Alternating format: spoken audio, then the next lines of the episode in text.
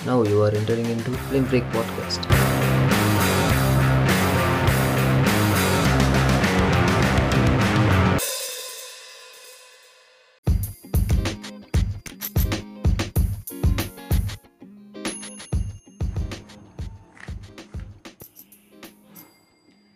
Hi everyone நான் உங்கள் MD இது உங்கள் ஃபிலிம் ட்ரீப் பாஸ்ட் பாட்காஸ்ட்டோட எட்டாவது எபிசோட் ஐ திங்க் இது நாலாவதோ மூணாவது எபிசோடாக இருக்கும்னு நினைக்கிறேன் இன்றைக்கி நம்ம என்ன பார்க்க போகிறோம் அப்படின்னா இந்த உலக சினிமா எபிசோடோட பார்ட் டூ இதில் நம்ம பேச போகிற விஷயங்கள் வந்து seventies eighties and nineties classical movie அப்படின்னு இருக்கும். இந்த செவன்ட்டீஸ் எயிட்டிஸ்லாம் வந்து ஹாலிவுட் படம் வந்து பயங்கர தரமாக வந்தது. சும்மா அடித்து நோத்திட்டு இருந்தாங்க எல்லா படமும். சும்மா வர வர ஒவ்வொரு படமும் இண்டிபெண்ட் ஃபிலிமாக இருந்தது. ஒவ்வொன்றும் வேறு மாதிரி இருந்தது. ஏன்னா அப்போது வந்து ஃப்ரான்ச்சைஸ் எதுவும் இல்லை. அதனால் ஒவ்வொன்றுமே வந்து தனித்தனி ஸ்டோரியாகவும் ஒவ்வொன்றும் வந்து வேறு விதத்துலேயும் வேறு ரகத்துலேயும் இருக்கும்.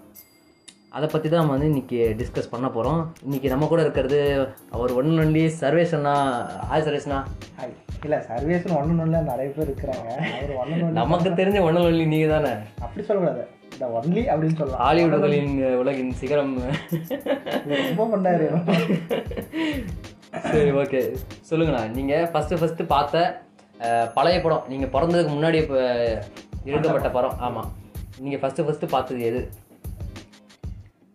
பிறந்ததுக்கு முன்னாடி எடுத்த படம் அப்படின்னா எப்படி சொல்றது? கிளாசிக் கேட்குறீங்க கிளாசிக்காக இந்த செவன்டிஸ் எயிட்டிஸ் இல்லை ஆனால் காலகட்டத்தில். நான் வந்து சத்தியமணி சொல்கிறேன் ஹாலிவுட் மாதிரி சத்தியமணி சொல்கிறேன் பிளாக் அண்ட் ஒயிட் ஒன்று கூட நான் பார்த்தது இல்லை ஏன்னா வந்து என்னன்னா என்னதான் பிளாக் அண்ட் ஒயிட் நல்ல படமாக கொடுத்துருந்தாலும் அந்த சிஜி யூஸ் பண்ணி அவன் எடுக்கிற அந்த படங்கிறது வந்து ஹாலிவுட்டில் ஒரு தனி கேட்டகரின்னு வச்சுக்கங்களேன். நம்ம பேசலாம். சரி ஹாலிவுட்னா அவன் தனியாக பண்ணுறாங்க அவங்க அவங்களுக்குன்னு தனியாக ஒரு ஒவ்வொரு டேரக்டரும் ஒரு யூனிக் இருக்கும். அப்படின்னு நம்ம சொன்னாலுமே அந்த தமிழ்நாட்டில் வந்து ஹாலிவுட் படம் பார்க்குறாங்கன்னா அவன் பார்க்கறதே ஒன்று சிஜிக்காக தான் இருக்கும். கிராஃபிக்ஸ் நல்லா பண்ணாங்க. அதை விட்டால் ஸ்டண்ட்டு அதை விட்டு நாங்கள் மாற மாட்டோம். ஆனால் என்னென்னா வந்து ரொம்ப எயிட்டிஸு செவன்ட்டீஸ்லாம் போய் அதை பார்த்தே ஆகணும்? ஏன்னா வந்து எயிட்டிஸ் செவன்டீன்லாம் செவன்ட்டீஸ்லாம் வந்து தமிழில் நாங்கள் பார்த்து பட்டதே போதும் அப்படின்ற அளவுக்கு ஆகி போச்சு. ஏன்னா எம்ஜிஆர் சிவாஜிலாம் உங்களுக்கே தெரியும் என்ன மாதிரி படம்லாம் எடுத்தாங்க அப்படின்னு. ஸோ அந்த மாதிரி எங்களுக்கு அந்த பழைய பாட்டு பழைய படம் பார்த்து பார்த்து நாம தான் இதுலயே பார்த்துருமே அதுலயே அப்படியே தாட்டா இருக்கும் அப்படின்ற ஒரு ஃபீல் ஆகி விட்டுட்டேன். ஆனா கரெக்ட் பட் ஆனால் நம்ம தமிழ் சினிமாவில் இருந்த எயிட்டிஸ் நைன்டிஸ் படத்துக்கும் ஹாலிவுட்ல இருக்கிற நைன்டிஸ் படத்துக்கும் வித்தியாசம் வித்தியாசம் அவங்க சிக்ஸ்டீஸ்ல எடுத்த படத்தை தான் இப்போ ரெண்டாயிரத்தி இருபதுல ஹிட் படமா எடுத்துட்டு இருக்காங்க இங்க தமிழ்ல. correct. இல்ல நான் அது நான் அப்படி சொல்ல வரல. அது என்னன்னா பிளாக் அண்ட் ஒயிட் வந்து நம்ம ஏற்கனவே பார்த்து நைய புடைச்சது அப்படிங்கிற ஒரு காரணத்துக்கோசம் தான் வந்து நான் பார்க்க பார்க்கல. மற்றபடி இருந்தாலும் கேள்வி சில டேரக்டர்லாம் ஹால்பாடு ஹெச்காக்கு. அவங்கெல்லாம் தெரியும். ஆனால் என்னன்னா வந்து நம்மளுக்கு அதை பார்த்தே ஆகணுமா? அப்படின்ற ஒரு இதாகிடுச்சு ஆனால் பழைய படம் சிலது தெரியும். எப்படின்னா ரொம்ப கீழே போகல. ஒரு எயிட்டிஸ் அந்த மாதிரி தான் பார்க்கலாம். எப்படி சொல்கிறது கிளின்ட் ஈஸ்ட்வுட்டு அவன் ஹேல்பர் இச்சிக்காக்கு அவங்கெல்லாம் வந்து அதுக்கப்புறமே இருந்தாங்க. பிளாக் அண்ட் ஒயிட்டுக்கு அப்புறமே கலர்லேயும் வந்து கூட எடுத்தாங்க. இவ்வளோயே இந்த ம அகிரா கொரசாவாக இருக்கட்டும் அப்புறம் நம்மளோட மார்டின் ஸ்கார்சஸியாக இருக்கட்டும் அதுக்கப்புறம் சர்ஜி லியோனியாக இருக்கட்டும் இவரோட படங்கள் எல்லாமே வாங்கி ரீமாஸ்டர் பண்ணி மறுபடியும் ரிலீஸ் பண்ணாங்க. கலரில் அந்த மாதிரி வந்து அதை பார்த்துட்டு பல படங்கள் அதை பற்றி எடுத்ததெல்லாம் இருக்குது. இப்போ இப்போ வரைக்குமே அதிகபட்சமாக ஹாலிவுட்டில் ரீமேக் பண்ண படங்களில் முதல் இருக்கிறது வந்து குட் பேட் அண்ட் அக்லி அந்த படத்து கதையை நீங்கள் எப்போ எடுத்தாலும் ஓடும் எப்படி எடுத்தாலும் எப்படி எடுத்தாலும் ஓடும். ஏன்னா அப்படி ஒரு கதை. நான் மறுபடியும் ரீசெண்டாக அந்த படத்தை பார்த்தேன். அந்த படம் பார்த்து மறுபடியும் இப்போ ரீசெண்டாக அந்த படம் பார்த்தேன். அந்த படத்தோட கதையே வந்து உங்களுக்கு பார்த்தீங்கன்னா நீங்கள் வந்து தமிழ் ஆக்டர்ஸே வச்சுக்கோங்களேன். நான் அந்த படம் பார்க்கும்போது யோசித்தேன் இந்த கேரக்டரில் அந்த அக்லிங்கிற கேரக்டரில் விஜய் சேதுபதியையும் இந்த குட்டுங்கிற கேரக்டரில் விக்ரம்லையும் இந்த பேடுங்கிற கேரக்டரில் இந்த இந்த வடசென்னையில் கிஷோர்னு ஒரு கேரக்டர் வருவார்ல. யார்? கிஷோர். வருவார். அவர் அவர் பேர் கிஷோர். அவர் ஒரு கேரக்டரில் வருவார். வேலுவோ என்னமோ ஒரு கேரக்டரில் வருவார்.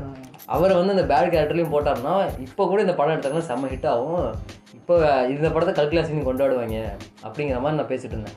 நம்ம நண்பர் நமக்கு தெரிஞ்ச நண்பர் ஒருக்கிட்ட ஒருத்தர்கிட்ட. சவுந்தர் அப்படிங்கிறது அவர் பேர். அவர் அந்த படம் ஆமாம் அவர் அவர் எந்த மாதிரி படம் பார்ப்பாருன்னு உங்களுக்கு தெரியும். அவர் அந்த படத்தை டெய்லி ஆஃபீஸில் வந்து இந்த படத்தை போடுறான் அந்த படத்தை போடுறான்னு போட்டு பார்த்துட்டு இருக்காரு. அப்படி வந்து அந்த படத்தை எப்படி எடுத்தாலும் ஓடும் எந்த காலகட்டத்தில் எடுத்தாலும் ஓடும் அப்படிங்கிற நிலமையில இப்போ வரைக்கும் அதிகபட்சமாக ரீமேக் பண்ண படம் பட்ட படமாக அதுதான் இருக்குது. அதுக்கப்புறம் அகிரா குரசாவோட செவன் சாமுரை அந்த படத்தையும் நீங்கள் எப்போ எடுத்தாலும் ஓடும். அந்த படத்தோட கதையே வந்து ஒரு பாவம் அவங்கள பார்க்கறதுக்கே பாவமாக இருக்கும். ரொம்ப பாவப்பட்ட விவசாயிங்க. அவங்க ஹிந்தி விட்டாலும் செத்து போயிடுவானுங்க அப்படி இருப்பானுங்க ஒல்லியா. ஜப்பான் ஜப்பானில். அங்கே வந்து ஒரு ஒரு ஒரு பேட்டில் ஒரு ஒரு ஒரு ஆர்மி ஒரு சின்ன ஒரு ஆர்மி வந்து அங்கே அவங்க பண்ணி வச்சதெல்லாம் வந்து அவங்களோட நெல் தானியம் எல்லாத்தையும் அடிச்சுக்கிட்டு அவங்கள அவங்க ஊரில் இருக்கிற பொண்ணுங்க முதற்கொண்டு எடுத்துகிட்டு போயிடுவாங்க அந்த அளவுக்கு வந்து அவங்க அட்லி பண்ணிருப்பாங்க இவங்க பொறுத்து பொறுத்து பார்த்து இல்லை நம்ம யாரையாவது சாமுராய் ஹையர் பண்ணி நம்ம இவங்களை தடுத்தாகணும் அப்படின்ட்டு ஏழு சாமுராய் கொண்டு வருவாங்க. அவனுங்க இவனுங்க பாவப்பட்டு காசு இல்லாட்டி பரவாயில்ல சோறு மட்டும் போடுறதால நாங்கள் வரோம் அப்படின்னு சொல்லி அவங்க போவாங்க. அதுக்கப்புறம் கடைசியில் பார்த்தா ஸ்கெட்சு போட்டதே வந்து இந்த விவசா விவசாயிகளாக தான் இருக்கும். இவனுங்க ஏழு பேர் டேய் போட்டதே நீங்கள் தான் நாங்கள் தான் வந்து மாட்டுறோம் அப்படிங்கிற மாதிரி தான் இந்த ஏழு சாமுராய் அங்கே போய் மாட்டுவானுங்க அப்படி ஒரு பயங்கரமான ஒரு கதையை வந்து எடுத்துட்டு இருந்தாங்க. இப்போ வரைக்கும் அந்த படம் வந்து குட் பேட் இந்த கிளிப்புக்கு அப்புறம் பயங்கரமாக அதிகபட்சமாக ரீமேக் பண்ணப்பட்ட படமாக இருக்குது. அந்த விதத்தில் நான் என்ன கேட்க போகிறேன் அப்படின்னா இந்த இந்த சிக்ஸ்டீஸ் செவன்ட்டீஸில் சரியான ஹாலிவுட் படங்கள்லாம் வந்துட்டு இருந்துச்சு. அப்போது இந்த இண்டிபெண்டன்ட் ஃபிலிம் அப்படிங்கிறது ரொம்ப வந்து பேசப்பட்டுச்சு. அப்படி நீங்கள் வந்து கதைக்காக மட்டுமே பார்க்கப்பட்ட படம். என்கிட்ட சொன்னாங்க இந்த படம் படம் பாருங்கள் சூப்பராக இருக்கும்னு சொன்னாங்க. கதை வேற லெவலில் இருக்குதுன்னு சொன்னாங்க. அப்படின்ட்டு நீங்கள் எதிர்பார்ப்பே இல்லாமல் பார்த்த படம் ஏதாவது இருக்குதா? ஒருத்தவங்க சொன்னாங்கன்ட்டு பார்த்து இந்த படத்தை ஆனால் படம் சூப்பராக இருந்தது அப்படின்ற படம் இருக்குதா ஆ இருக்கு. சொன்னாங்கன்னா சொன்ன மாதிரி நம்ம ரேட்டிங் பார்த்து பார்ப்போம்ல. அந்த இதுல சொன்னாங்கன்னா எனக்கு தெரிஞ்சு நீ நான் மட்டும் தான் படம் பார்த்துட்டு இருப்போம். யாரும் என்கிட்ட வந்து இந்த படம் பாருங்க? ஏன்னா நான் நீ சேர்ந்து நான் வேற யார்ட்டையாவது சொன்னா. படம் பாருங்க. நம்ம நிறைய பேர் சொல்லியிருக்கிறோம். ஆனா எ- நான் ரேட்டிங் பார்த்துட்டு அதாவது எப்படின்னா எல்லாத்தாலையும் பேசப்பட்டது. அப்படி பார்த்துட்டு சரி இப்படி இந்த படத்துல என்னதான்டா அப்படி இருக்கு. அப்படின்றது பார்த்தது வந்து கொஞ்சம் கிட்ட வந்தது தான் ரொம்ப எயிட்டி டைம்ல டெர்மினேட்டர் தான். டெர்மினேட்டர் எனக்கு தெரிஞ்சு கிளாஸ் கிளாசிக்னு சொல்ல முடியாது. கிளாசிக்கும் இப்போ இருக்கிறதுக்கும் மிடில்லன்னு வச்சுங்களேன் ரொம்ப பழைய படம்னு சொல்ல முடியாது. புது படம்னு இல்லை. பேக் டு தி ஃபியூச்சரு அதெல்லாம் அதுவும் அது பேக் டு தி ஃபியூச்சர்லாம் வந்து நான் ரேட்டிங்லாம் கூட பார்க்கல. அப்படியே பார்த்து பார்த்தது தான் அதெல்லாம். சரி என்னதான் அந்த படத்துல பண்ணியிருப்பாங்க. ஏன்னா அந்த காலத்துல வந்து அப்படிலாம் எடுத்திருக்காங்க அப்படிங்கிறத வந்து நான் இன்னுமும் யோசிச்சுட்டு தான் இருப்பேன். எப்படி எல்லாம் யோசிச்சிருப்பாங்க எப்படி யோசிச்சிருப்பாங்க புக் எழுதுனாங்க ராபர்ட் ஜிமிக்ஸ் வந்து வேற லெவலில் எடுத்திருப்பாங்க படத்தை. படத்தை டைரக்ட் பண்ணவர் வந்து ராபர்ட் ஜிமிக்ஸ். ப்ரொடியூசர் தான் ப்ரொடியூசர் தான் வந்து ஸ்டீ- ஸ்டீவன் ம். அப்போ அந்த காலகட்டத்தில் அந்த கதையை சொல்லி அவர் ஓகே பண்ணுறது பெரிய விஷயம். அதுவும் ஸ்டீவன் ஸ்பீல்பர்க் மாதிரி பெரிய ப்ரொடியூசர் வந்து கிடைக்கிறது ரொம்ப பெரிய விஷயம். ப்ரொடியூசர் கம் டைரக்டர் எல்லாமே. ஏன்னா அவங்கள மாதிரி அதாவது நம்ம எப்படி சொல்றதுன்னா இப்போ உதாரணத்துக்கு இப்போ ரீசெண்ட் இங்கே இங்கே வரேன் நான். இப்போ அந்த ப்ரொடியூசர்லாம் இப்போ வராங்க பார்த்தீங்களா அந்த ஹீரோ ப்ரொடியூசராக சிவகார்த்திகேயன் அதான் சார். என்னன்னா வந்து இவங்கெல்லாம் வந்து தான் சம்பாதிக்கணும் அப்படின்னு அந்த மாதிரி நோக்கத்தில் பண்ணுறாங்களா அப்படின்னு எனக்கு தெரியல. ஆனால் ஸ்டீவன் ஸ்பீல்பர்க்கு பழைய டேரக்டருங்க எனக்கு தெரிஞ்சு. இங்கேயே ஒரு பெரிய ஆளை விட்டுட்டீங்க. யாரு? கமல்ஹாசன். அவர் என்ன பண்ணுவார்னா படத்துல சம்பாதிக்கிறத படத்திலேயே போடுவார். ஆமாம் நான் புதுசா ட்ரை பண்றேன் காசு வராட்டியும் பரவாயில்ல. அவரு நிறைய ஃபெயிலியர் ஆகிருக்குன்னு வச்சுக்கோங்களேன். ஆனாலும் அவர் வந்து புதுசா ட்ரை பண்ணிட்டு தான் இருப்பாரு. இந்த டி டூ ஹெச் என்னது? ஆ cinema to home cinema to home சேர்ந்து கொண்டு வந்ததா டிடிஹெச்லேயே படம் வந்து ரிலீஸ் பண்றேன் அப்படின்னு விஸ்வரூபம் ட்ரை ஆமாம் அதுதான் இப்போ ஓடிடின்னு ஓடிட்டு இருக்காங்க. அது அப்போ அவர் சொன்னார் எல்லாரும் வந்து தேட்டருக்காரங்களும் அப்படி எதிர்த்துனானுங்க இப்போ பாருங்க ஓடிடி வந்த அப்புறம் எல்லாரும் இந்த வாயை மூட்டு உட்காந்துக்கிறானுங்க இந்த மாதிரி அவர் வந்து சினிமாவில் சம்பாதிச்சு சினிமாவுக்கே கொடுக்குறேன் அப்படிங்கிற மாதிரி வந்து நிறைய பண்ணார். மாடல் சேசி மாதிரி. அவரும் அதே தான் பண்ணார். அவர் என்ன பண்ணாரு? பழைய படத்தை சூப்பரான படங்கள்லாம் வாங்கி ரீமாஸ்டர் பண்ணி விட்டாரு அவர் செலவில். அந்த மாதிரி இவர் வந்து பண்ணிட்டு தான் இருக்கிறாரு. சொல்லுங்க நீங்க என்ன சொல்ல வந்தீங்க? இல்லை இல்லை அதுதான். அதுதான் சொல்ல வந்தேன். அதாவது ப்ரொடியூ ப்ரொடக்ஷன் அப்படிங்கிறது ஏதோ சரி நானும் படத்தில் நடித்தேன். நானும் ஒரு ப்ரொடியூசராக மாறினேன் அதாவது பன்முகம் அப்படின்னு சொல்கிறாங்கல்ல ம். அதை வந்து இவங்க இப்படி நினச்சிக்கிறாங்க. ஏதோ ஒரு நாலு பாட்டு பாட்டு எழுதிடுறது அப்புறம் வந்து ஒரு படம் ரெண்டு படம் ப்ரொடியூஸ் பண்ணிடுறது. அப்புறம் ஆனால் என்னென்னா கமல் மாதிரி யாரும் மாற முடியாது. எனக்கு தெரிஞ்சு நான் ஒரு வீடியோ ஒன்று பார்த்தேன். அதில் வந்து கிட்டத்தட்ட அந்த வீடியோ ஒரு மூணு நிமிஷம். அந்த மூணு நிமிஷத்தில் அவர் சின்ன பையன்லேருந்து எப்போ ஆரம்பித்து என்னென்ன பண்ணாரோ அது எல்லாமே வந்து அந்த வீடியோலே இருந்தது. அந்த லிங்க் வேணால் நான் எப்படி அதை எதுவும் பண்ண முடியாதுங்களா. யூடியூப்ல டிஸ்கிரிப்ஷன்ல போடுறோம் அப்படி சொன்னதுக்கு இல்ல அந்த வீடியோ நீங்களே தொலைவி கிடைச்சிச்சுன்னா வேற லிங்க் வேணா நான் வாயில சொல்றேன். வீடியோ பேரு நீங்களே போடுங்க. யூடியூப்ல கமலாசன் ரிவ்யூ டு கமலஹாசன் படம். அது ரீசெண்டா இப்ப விட்டது தான் அது. போட்டிங்கனாலே வரும். யூடியூப்ல கிடைக்காததா? அது முன்னாடியே வரும். ஏன்னா கடைசி டிபியூட் அதான் விட்டாங்கன்னு நினைக்கிறேன். எடிட் பண்ணி. அதுல பாருங்க அதுல வந்து actor producer lyricist singer choreographer அப்புறம் வந்து டேரக்ட் டேரக்டர் இருக்குன்னு சொன்னேன். சொல்லல. டேரக்டர் தான். அப்புறம் அப்புறம் என்ன என்ன சொல்ல singer producer story writer director actor dialogue writer அதுதான் ரைட்டர்னு முடிச்சிட்டேனே. ரைட்டர் வேறடா கதை எழுதுறது தான் ரைட்டரு எல்லாமே ஒன்று தான் வசனம் எழுதுறது ஒன்று தான் கதை எழுதுறது ஒன்று எல்லாம் ரைட்டர்ஸ் தானே. இத்தனையும் வச்சவர் தான் வந்து பன்முக கலைஞர். விட்டா மியூசிக்கே போட்டுருவார் அவரு.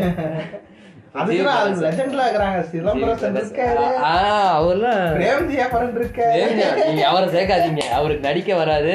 மியூசிக்கே மூணு படத்துக்கு தான் போட்டாருன்னு நினைக்கிறேன் நான். அப்படிலாம் நீங்க சொல்லக்கூடாது. அதுதான் உண்மை ஆனா. ஒண்ணும் இல்ல கமல்ஹாசனுக்கு தனியா ஒரு ஸ்டூடியோ இல்ல. இல்லைன்னா அவர் மியூசிக் டான்ஸர் ஆயிருப்பாரு. கண்டிப்பா ஆயிருப்பாரு. வாய்ப்பு இருக்குது. ஏன்னா எல்லாமே அவர் வருதோ ஐ மீன் என்னன்னா அவருக்கு எல்லாம் தெரியுங்கிறது அப்படின்னு சொல்லல அவரு. தனக்கு தனக்கு என்ன தோணுதோ தன் ரைட்டிங்கில் அதாவது கதை எழுதினாலோ இல்லை வந்து தன்னோட பாட்டுலேயோ இல்லை வந்து அவர் எடுக்கிற படத்துலையோ தான் மைண்டில் என்ன வருதோ அதை மக்களுக்கு சொன்னால் அது மக்கள் வந்து இந்த மாதிரி இருக்கிற மக்கள் புரிஞ்சுக்குவாங்க. அவரை மாதிரி இருக்கிற மக்கள் புரிஞ்சுக்கிறாங்களா? இல்லை எல்லா மக்களுக்கும் எடுக்கிறாரா? அது இன்னும் எனக்கு தெரியல. அப்பதான் அவர் தமிழ்நாட்டின் டரண்டினோங்கிறீங்களா? அவரு இல்ல இல்ல அவர் என்ன பண்ணுவாருன்னா எல்லா ஃபிலிம் ஃபெஸ்டிவலும் போவாரு. எல்லா படத்தையும் பார்ப்பாரு. ஜாங்கோலாம் பாத்தீங்கன்னா அப்படியே தமிழ் படம் மாதிரியே இருக்கும். அதை கேட்டுட்டு இது என்ன பு- புதுசா இருக்குது அப்படின்னு கேட்கறதுக்கு நான் படம் பண்றது வந்து உலகத்துல எல்லாருக்கும் தான் பண்றேன். இந்த லாங்குவேஜ் மக்களுக்காக தான் பண்றேன்னு இல்லை. நான் அது லாங்குவேஜ் ஒரு டூலாக தான் வச்சிருக்கிறேன். இந்த படத்தை யார் வேணா பார்க்கலாம் அப்படின்னு ஏதோ ஒரு ஃபிலிம் ஃபெஸ்டிவலில் ஆளா வந்தான் படம் பார்த்துட்டு டரண்டினோ கில் பில்லில் நான் வந்து இந்த காமிக்ஸ் மாதிரி ஒரு டிசைன் யூஸ் பண்ணிக்கிறேன். அப்படின்ட்டு ஆளா வந்தாலும் தான் இன்ஸ்பயர் ஆனேன் அப்படிங்கிறது அவரே சொல்லியிருக்கிறாரு நிறைய இடத்துல. இல்லை அது ரொம்ப பெருமையான விஷயம் தான் ஏன்னா வந்து நிறைய பேர் சொல்லியிருக்காங்க. கமல் படத்துல இருந்து சில டிப்ஸ் ஐ மீன் நிறைய எடுத்தோம் அப்படின்னு சொல்லி சொல்லியிருக்காங்க. அது மானிட பதர்களே இங்கிலீஷ் படத்துல இருந்து சுட்ட காலத்துல இருந்து தமிழ் படத்துல இருந்து இங்கிலீஷ்காரங்க சுட்டுக்கிறாங்க அப்படிங்கிறது கமல்ஹாசன் தான் கொண்டு வந்தாரு. இதை தெரிஞ்சுக்கோங்க மானிட பதர்களே. இல்ல அது உண்மைதான். அது உண்மைங்கிறத விட அது எப்படி சொல்றது? இப்ப அந்த வீடியோ போடுறாங்க. அது பார்த்துட்டு நாங்க என்னன்னா சரி எப்படி இது நம்புற மாதிரி தெரியலையே அப்படின்னு சொல்றோம் ஆனா அந்த சீன்ஸ் எல்லாமே அந்த படம் வந்து அதுக்கப்புறம் தான் நடந்திருக்க உதாரணத்துக்கு ஏதோ ஒரு படம் தான் கமல் படம். அங்கே சிவம்ல சுனாமின்னு சொல்லியிருப்பாரு. அதுக்கப்புறம் அந்த சுனாமி வந்தாரு ஆண்டவர் சொல்லிட்டாருப்பா வந்துருச்சு பாரு. அந்த மாதிரி. கமல கலாய்க்கிறேன் கலாய்க்கல நான் சொல்றேன் இதே நீங்க யோசிச்சு பாருங்க இந்த தர்பார் மியூசிக் ஆண்டவருக்கு போட்டிருந்தா எப்படி இருந்திருக்கும்?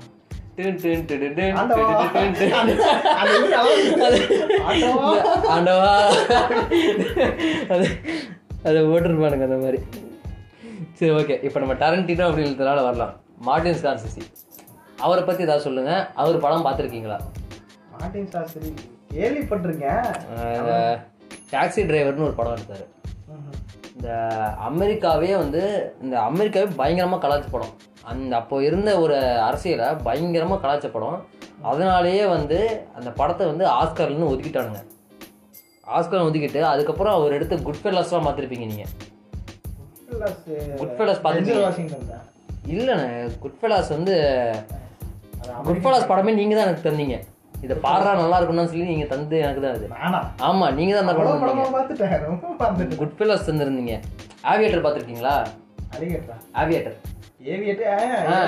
அது வந்து ஆ, தெரியும். அதுவும் வந்து மாடர்ன் ஸ்டார்ஸ் தான் அதுக்கப்புறம் வந்து ஷட்டர் ஐலாண்டு சட்டரை இல்ல. ஆ, அது அது ஓகே அது பார்த்திருக்கேன். இதெல்லாம் வந்து அவரோட பெஸ்ட் ஒர்க் சூடனை போற்றோட வந்து ஒரு பேஸ் வந்து பாத்தீங்கன்னா எனக்கு தெரிஞ்சு ஏவியேட்டரா.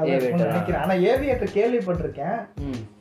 சேம் அதே கான்செப்ட் ஃப்ளைட் இது பண்றது தான். அந்த அந்த ஃப்ளைட்டு ஐ மீன் எல்லாம் ரெக்க மட்டும் இருக்கும். முன்னாடி ஃபேன் இருக்கும் அது ஏவியேட்டர்னு சொல்லுவாங்கன்னு நினைக்கிறேன். மறந்து போச்சு. அதுதான். ஸோ எனக்கு தெரிஞ்சு அதாக தான் இருக்கும்னு நினைக்கிறேன். சூரரை போட்டிருக்கேன் இந்த இதனாலேயே அவர் அரசியல் கலாச்சனாலேயே அந்த படம் வந்து பயங்கரமாக ஹிட் ஆச்சு. ஆஸ்காருக்கு போய் நாங்கள் வந்து ஆஸ்கார் கொடுக்க மாட்டோம் அப்படின்னு அதை வச்சு அவங்க ஆஸ்கார் இது பண்ணிட்டானுங்க. கடைசியில் போனா போட்டு இந்த ஏவியேட்டர் படத்துக்கு ஆஸ்கார் கொடுத்தானுங்க அவனுங்க ரொம்ப வருஷம் கழிச்சு. அதுக்கப்புறம் அவருக்கு ஆஸ்கார் கொடுக்கவே இல்லை. ஏவியேட்டர் படத்துக்கு அவர் இப்போ நினச்சிருப்பா இதுக்காவது கொடுத்தீங்களா அப்படின்ட்டு. ஆனால் அவர் எடுத்த படம் எல்லாமே ஆஸ்கார் ஒட்டி படம். அந்த அளவுக்கு அவர் வந்து படம் எடுத்திருந்தாரு. இதுக்கப்புறம் சட்டரெல்லாம் பார்த்துருப்பீங்க நீங்கள் போன போன பாட்டில் சொல்லியிருக்கேன் ம் வந்து ஒரு சூப்பரான படம். இப்போ கடைசியாக வந்து ஐரிஷ்மேன் எடுத்தார். ஐரிஷ்மேன். படமும் நீங்கள் தான் எனக்கு தந்தீங்க நீங்கள் வச்சுருந்தீங்க. நீங்கள் வச்சுருந்தீங்க. ஆமாம் நீங்கள் வச்சுருந்தீங்க. உங்ககிட்ட இருந்து நான் வாங்கினேன். ஐரிஷ்மேன் அந்த இவன் இந்த கேரி ஓல்டுமன் தான். இல்லைண்ணே. தானே அல்பசினாவும் ராபர்ட் டோனிரோவும் நடிச்சிருப்பாங்க.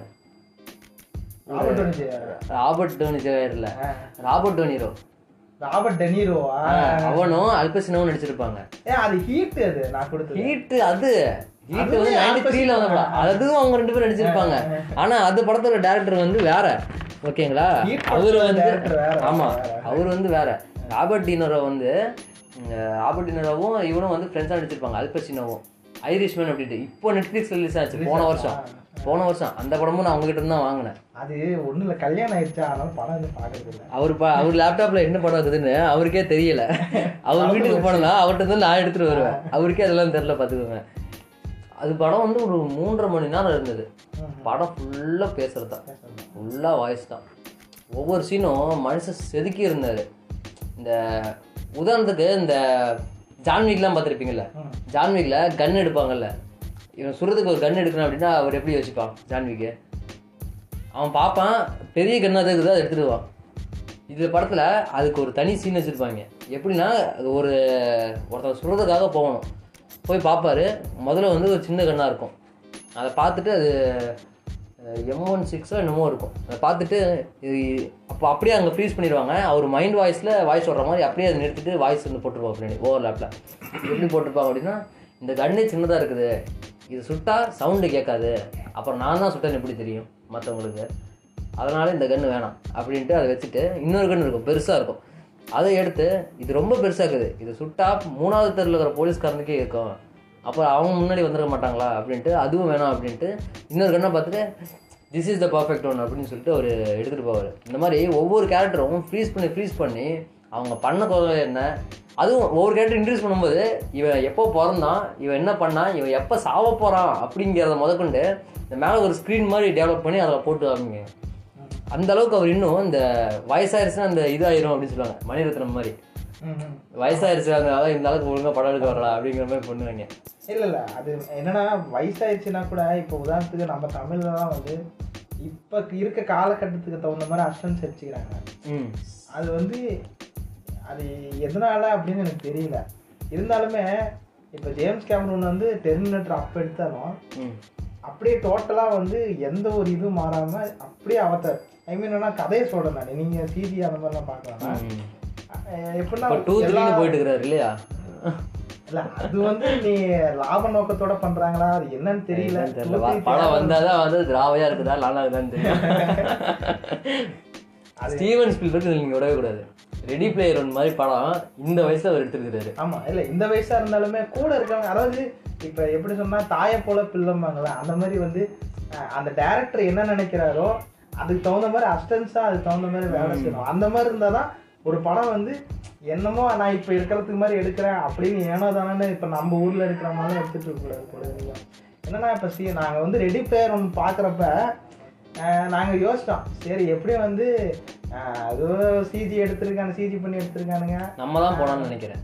நானு நீயும் நீங்க நான் ரெண்டு பேர் தான் போனோம். ரெண்டு பேரும் தான் போனோமா? ரெண்டு பேர் தான் போனோம் ஸ்டீவன் ஸ்பீல்பர்க் அது என்னன்னா அந்த மாதிரி எடுத்துருமா சரி சும்மா வந்து இந்த காலத்துல சரி தலைவர் படம் வந்திருக்குது. சரி நம்ம ட்ரெய்லர் பார்த்துட்டு நமக்கு ஒரு இம்ப்ரெஷன் வந்துச்சு. சரி என்ன இருக்குதுன்னு பார்க்கலாம் சிஜி யூஸ் பண்ணி இப்ப இருக்கிறது மாதிரி எடுத்துறாங்க ஆனா வந்து அப்ப அப்ப எப்படி இருந்தாங்களோ அப்படியே தான் இப்பயும் இருக்காங்க.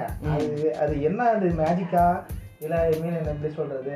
ஆஹ் புரிஞ்சுக்கிறாங்களா? அதாவது இந்த ஏஜ்? மெச்சூர் அப்படின்னு சொல்லுவாங்கல்ல மெச்சூர் ஆக அவங்க படம் வந்து மெச்சூர் இந்த மெச்சூரிட்டியா வரும் இல்ல அந்த படத்துக்கு வந்து ஒரு ட்விஸ்ட் அதாவது அந்த சிஜி மேக்ஸிமம் ரெடி பேர் நீங்க பார்த்துருப்பீங்க. நான் மேக்ஸிமம் நிறைய பேர் பார்த்துருப்பீங்க. என்னன்னா அந்த படத்துல வந்து எல்லாமே சிஜியை தான் யூஸ் பண்ணியிருப்பாங்க. கேம் அதாவது விஆர் கேம் சம்மந்தமா அது வந்து என்னன்னா இப்போ அதுக்கு வந்து அவ்வளோ பெரிய கதை ட்விஸ்ட்டு அவன் தேவையில்லை ஒன்றும் இல்லை அந்த ஒரு புக்கு அதாவது ஒரு படம் ஒன்று பார்த்துருப்பாங்க. அது ஷைனிங்கா ஆ ஷைனிங் அதில் அந்த படத்தோட படத்துல ஒரு அந்த- அந்த அந்த ஈஸ்டர் scene- எக் மூமெண்ட்ஸு இந்த ஆ. பாப் கல்ச்சர் ரெஃபரன்ஸு அதெல்லாம் வந்து பயங்கரமாக அதில் இது பண்ணி இருந்திருப்பாங்க ஸோ அந்த மாதிரிலாம் அவங்க வைக்கணும்னு அவசியம் இல்லை. எதோ எடுத்துகிட்டு போகலாம் அப்படி ரெடி பிளேயர் ஒன்றில் கூட வந்து அவர் சூப்பராக அந்த யங் இப்போ இருக்கிற டீனேஜர்ஸ்க்கு கூட பிடிக்கிற மாதிரி ஒரு படம் பண்ணியிருந்தார். அவர் வந்து எயிட்டிஸ் நைன்டிஸ்லாம் அவர் கிளைமேக்ஸ் சீன்லாம் வந்து ரொம்ப சூப்பராக எடுத்துருந்தேன் ஏன்னா அந்த சீன் வந்து அதுவும் ஓவர் சிஜி தான் அது. இருந்தாலுமே வந்து அந்த சீனில் அந்த வில்லனை காட்டுறதா இருக்கட்டும் அப்புறம் எப்படி சொல்கிறதுனா வில்லன் வந்து பார்த்தீங்கன்னா வித்தியாசமாக இருக்கும். எப்படின்னா பேட்மேன் எப்படி இருப்பானோ அதே மாதிரி தான் இருப்பான். பேட்மேன் இப்போ அந்த மைக்கேல் கேனா ப்ரூஸ் வெயிட் சரி சரி ப்ரூஸ் ப்ரூஸ் ப்ரூஸ் வெயின் வந்து இப்போ நார்மலாக பொதுமக்களோட பொதுமக்களாக கலந்து பேசும்போது அவன் ஒரு ஃபேஸ் இருக்கும் பார்த்தீங்களா பேட்மேனுக்கு அந்த மாதிரி ஒரு ஃபேஸ் வச்சுருந்தாங்க நல்லா இருந்தது. அது அப்புறம் கூட வந்து இன்னொரு வில்ல ஒருத்தர் வருவான். மூஞ்சில விகாரமாக வச்சுட்டு. ஆனால் அவனை யாருமே பெருசா இருப்பான் கேம்ல அந்த பெருசா இருப்பான். அவன் தான் சொல்றீங்க. இந்த கேமுக்குள்ள கேரக்டர்ல அவன் அவதார் வந்து வேற லெவல்ல பெருசா இருக்கும். வில்லன் மாதிரி காட்டுவாங்க பெருசா. ஆ, அவன் கான்ட்ராக்ட் பண்ணுவாங்க நீ ஆ கையிலேயே கையை ஸ்னைப்பராக மாறும். அது படம் பார்த்தவங்களுக்கு தெரியும். கை இருக்குல்ல கையை வந்து அப்படியே ஸ்னைப்பர் கன் மாதிரி சொல்லிட்டாமான்னு சொல்லுவோம் அது அப்புறம் ஹீரோ கேரக்டர் கூட எப்படின்னா ஹீரோ நிஜ வாழ்க்கையில் இருக்கிறதுக்கும் கேமில் இருக்கிறதுக்கும். நிறைய டிஃப்ரென்ஸ் காட்டியிருப்பாங்க. ஏன்னா கேமில் இருக்க அந்த கேரக்டர் வந்து எப்பயுமே ஹீரோன்னா வந்து சின்ன பையனா முடியெல்லாம் ஸ்பைக்லாம் வச்சுக்கிட்டு ஏன்னா அந்த மாதிரி இருந்த அந்த மாதிரி தான் அந்த மாதிரி கேரக்டர் இருந்தால் தான் வந்து கேம் தைரியசாலியா காட்டுவாங்க கேம்ல ஆனா நிஜத்துல அவன் பயந்து பயந்து இருப்பான் ஆமாம் ஆமாம் அது ஹீரோயின் கூட மூஞ்சில தழும்பு இருக்கும். அது அந்த அந்த படம் பார்த்தவங்களுக்கு அது தெரியும். அதெல்லாம் சூப்பராக பண்ணியிருந்தாங்க. நல்ல படம். அடுத்த டேரக்டர் நம்ம நைன்டிஸில் பேசணும்னா டரண்டினோ இப்போ நம்ம கொஞ்ச நேரம் பேசிட்டு இருந்தோம் இந்த வயசாயிருச்சுன்னா மெச்சூரிட்டி வருது அப்படின்ட்டு. இந்த விஷயத்த டரண்டினோவும் சொன்னாங்க. Once upon a time in Hollywood அப்படின்னு கடைசியாக ஒரு படம் வந்து அந்த படம் பார்த்துட்டு இன்னும் உங்கள் படம் மாதிரியே இல்லையே ஒரு இன்டென்ஸான ஒரு சீன் இல்லை ரத்தம் தெரிக்கிற காட்சிகள் அதிகமாக எதுவும் இல்லையே. என்னாச்சு உங்களுக்கு வயசாயிருச்சா டரண்டினோ அப்படிங்கிற மாதிரி டரண்டினோ கிண்டல் பண்ணாங்க. டரண்டினோ அது கிண்டல் பண்ணது இல்லாமல் இந்த ப்ரூஸ்லியை வந்து பிளாட் பிட்டு அடி வாங்குற மாதிரி ஒரு சீன் வச்சிருந்தாரு. இவர் என்ன சொன்னார்? இது வந்து நான் வளர்ந்த ஹாலிவுட்டோட இதுதான் பிரதிபலிப்பு தான் அது நீங்கள் வந்து எனக்கு வயசாகிடுச்சுலாம் நினைக்காதீங்க. நான் எடுக்கணும்னா இன்னும் வள- படம் வேணால் எடுப்பேன். ஆனால் இது நான் வளர்ந்த ஹாலிவுட் இப்படி தான் இருந்தது. அதை தான் நான் அப்படியே எடுத்திருந்தேன் அப்படின்னாரு. அந்த படத்தில் அவர் அவர் வ- வளர்ந்த இந்த ஹாலிவுடோட இந்த பாப் கல்ச்சர் ரெஃபரன்ஸ்னு சொல்லுவாங்கள்ல பாப் கல்ச்சர் ரெஃபரன்ஸ் என்னன்னா அந்த காலகட்டத்தில் நடந்ததை அங்கேயே பேசுவாங்க. இப்போ ரெசர்வே டாஸ் பா எடுத்தீங்கன்னு வச்சுக்கோங்களேன். அந்த படத்தில் மொதல் சீனு ஒரு ரெஸ்டாரண்ட்டில் ஒரு காஃபி ஷாப்பில் நாலு அந்த ஏழு பேரும் உட்காந்து பேசிகிட்டு இருப்பாங்க. பிளாக்கு ப்ளூ பிங்க் எல்லாரும் உட்காந்து பேசிட்டு இருப்பாங்க அப்போ பேசிட்டு போய் என்ன பேசுவாங்கன்னா அந்த டைம் லைனில் ஒரு ஹீ நான் இருக்கிற ஒரு ஹீரோயினை பற்றி பேசிகிட்டு இருப்பாங்க. அந்த மாதிரி படங்கள் வந்து இப்போ எங்கேயும் வரதில்ல. அந்த மாதிரி வந்துச்சுன்னா மக்களுக்கு வந்து ரிலேட் பண்ணிக்க ஈஸியாக இருக்கும். இப்போ நீங்கள் நெஞ்ச மரப்பதில் படத்துக்கே போகிறீங்கன்னு வச்சுக்கோங்களேன். அந்த படத்தில் இப்போது ரிலீஸ் ஆன ஒரு ரெண்டு மூ ரெண்டு மாதம் மூணு மாதம் முன்னாடி ரிலீஸ் ஆன படத்தை பற்றி பேசினா உங்களுக்கு அதை ரிலேட் பண்ணிக்க ஈஸியாக இருக்கும். அந்த மாதிரி அப்போவே அவர் வந்து யூஸ் பண்ணியிருந்தார். அந்த மாதிரி அவர் வந்து பாப்புலர் ரெஃபரன்ஸ் இந்த ஹாலிவுட் இந்த once upon a time in Hollywood படத்தில் அங்கங்கே பயணம் வச்சுருந்தாரு. அதில் ஒரு சீன் வந்து பிராட் பெட்டி கிட்ட ப்ரூஸ்லி அடி வாங்கின மாதிரி. ப்ரூஸ்லியோட பொண்ணு வந்து கேஸ் போட்டுருச்சு. நீங்கள் எப்படி வந்து எங்கள் அப்பா வந்து பிராட் பிட்டிட்ட அடி வாங்குற மாதிரி நீங்கள் காட்டலாம். பிராட் பிட்டை விட எங்கள் அப்பா வந்து தொன்னையா அப்படிங்கிற மாதிரி வந்து ஒரு கேஸ் போட்டாங்க. இவர் என்ன சொன்னார்? நான் பார்த்த வரைக்கும் என் கே என் கேரக்டரில் என் யூனிவர்ஸோட கேரக்டரில் பிராட் பிட் தான் பலசாலியே. ப்ரூஸ்லி வந்து சும்மா வந்து அப்போவே வந்து ஒரு ஈகோயிஸ்டிக்காக தான் இருந்தான். வெளியே வந்து அவன் தாவோயிசத்தை பற்றி பேசுகிறதோ வேற இந்த வாட்டர் மாதிரி இரு அப்படி இப்படின்னு நீங்கள் தத்துவம் சொல்கிறதும் வந்து இருக்கலாம்.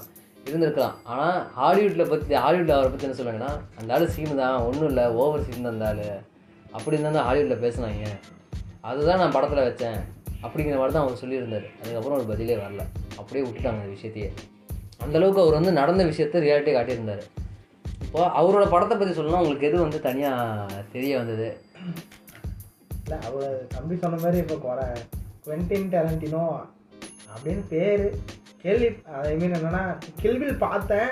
ஆனால் அந்த மாதிரி அதாவது எப்படின்னா இந்த ஏற்கனவே சொன்ன மாதிரி நான் வந்து படம் பார்க்க ஆரம்பி ஹாலிவுட் படம் பார்க்க அந்த மெச்சூரிட்டியாக ஆரம்பித்தேன் அதை அப்போ தான் வந்து இந்த கில்பில் பார்த்தேன். கில்பில் பார்த்துட்டு அந்த டைரக்டர் பேர் எனக்கு தெரியாது. அப்புறமேல் தான் குவிண்டின் டேரண்டினோங்கிறதே தெரியும். எப்போ தம்பி சொல்லி தான் எனக்கே தெரியும். அது இப்போ சொல்ல ஐ மீன் போன எபிசோட சொன்னார். அப்போ தெரியாது. ஐ மீன் நாங்கள் பேசிகிட்டு இருக்கிறப்ப அப்போ சொன்னாப்புல அவர். இந்த மாதிரி ஆனால் குவிண்டின் டேரண்டினோட அது தெரியாதானே உனக்கு அப்படின்னா. நான் வந்து குட்டின் டெரண்டினோ படம் பார்க்க ஆரம்பிச்சது யூஸ்வலி தான் ஜாங்கோ படத்தை இவர் தான் எனக்கு ஜாங்க படம் அவர் அப்போ ஒரு வார்த்தை சொன்னார். எனக்கு இப்போ வரைக்கும் ஞாபகம் இருக்குது. ஜாங்கோ படம் சொல்லும்போது கொடுத்துட்டு இந்த படம்லாம் ஹெட்செட் போட்டு பாடுறா மியூசிக்லாம் உட்காந்து அடிச்சிருப்பாங்க வேற லெவலில் அப்படின்னாரு. இந்த வார்த்தையை அப்படியே சொன்னார். இந்த மைண்ட் வச்சுட்டு நான் அந்த படத்தை ஹெட்செட் புது ஹெட்செட் ஒன்று வாங்கி இல்லை நான் வந்து எங்கள் வீட்டில் எப்படின்னா நான் இப்போ கல்யாணம் ஆகிறதுக்கு முன்னாடி வந்து என்னோட சின்ன ரூமு இப்போ தம்பி இங்கே ஒரு ரூம் இருக்குது இதே மாதிரி தான் சேம் இப்படியே தான் இருக்கும். அது என்னன்னா வந்து நான் ஒரு டூ பாயிண்ட் ஒன் தான் வச்சுருப்பேன் ஸ்பீக்கரு அதில் பார்க்குறதுக்கு அந்த படம் ஏன்னா நான் கீழே வச்சுருப்பேன் சிஸ்டம் எல்இடி மேலே மாட்டியிருப்பேன் அதில் பார்க்குறதுக்கு அந்த சவுண்டு வந்து ஃபுல்லாக சரவுண்டு மாதிரி அடிச்சுது.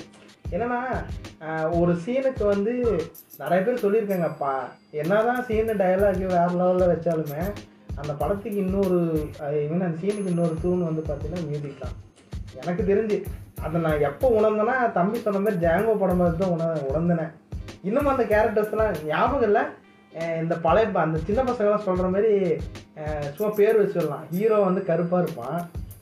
கூட வந்து ஒரு செரீஃப் மாதிரி அவன் அவன் வந்து பவுண்டி ஹண்டர்னு நினைக்கிறேன். அந்த பவுண்டி ஹண்டர் கூட ஒருத்தன் வருவான். அப்புறம் வந்து அந்த ஊர்ல வந்து அந்த பெரிய பணக்கார ஒரு கல்யாணம் கட்டிக்கு போயிடும் ஆமா.